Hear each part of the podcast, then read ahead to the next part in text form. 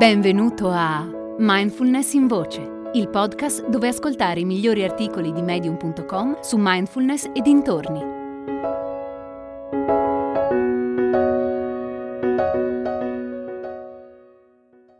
Tre modi di praticare la gratitudine di Lisa McCaskill.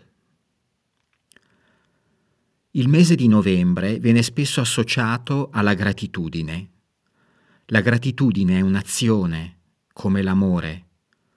Quando sono grata per qualcuno o qualcosa, i miei comportamenti riflettono quella gratitudine. Ci sono tanti modi di praticare la gratitudine per portare un po' di pace nella propria vita. Di seguito ne descrivo tre che ho trovato per integrare la pratica della gratitudine nella mia vita quotidiana. Spesso, quando sono prigioniera di pensieri negativi, pratico la gratitudine per spostare altrove la mia attenzione. Invece di focalizzarmi sugli aspetti negativi di una situazione o di una persona, cerco di vedere quelli positivi e ciò di cui posso essere grata. Se concentrarmi sulle positività si rivela impresa ardua, magari perché il fatto è appena accaduto, posso scegliere di portare attenzione alle cose della mia vita per le quali sono grata in quel momento.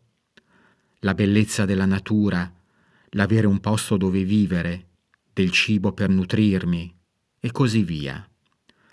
È straordinario come una pratica così semplice può spostare la mente da uno spazio di negatività ad uno più positivo posso anche scegliere di far diventare la gratitudine l'intenzione della mia pratica di yoga.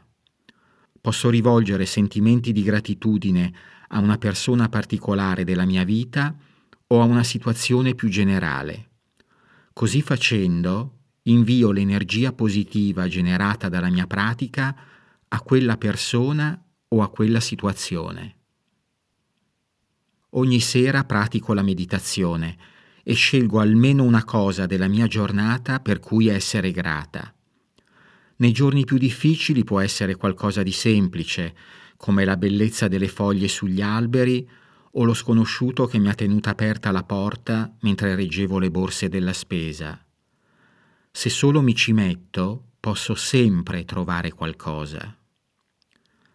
In questo mese di novembre invito tutti noi a prestare più attenzione alle persone e alle cose che amiamo rispetto a quelle che non amiamo, perché i pensieri danno forma alla nostra vita.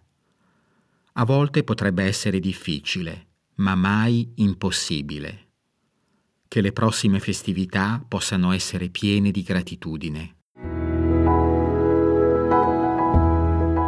Hai ascoltato Mindfulness in Voce, il podcast di Mindfulness Bergamo www.mindfulnessbergamo.net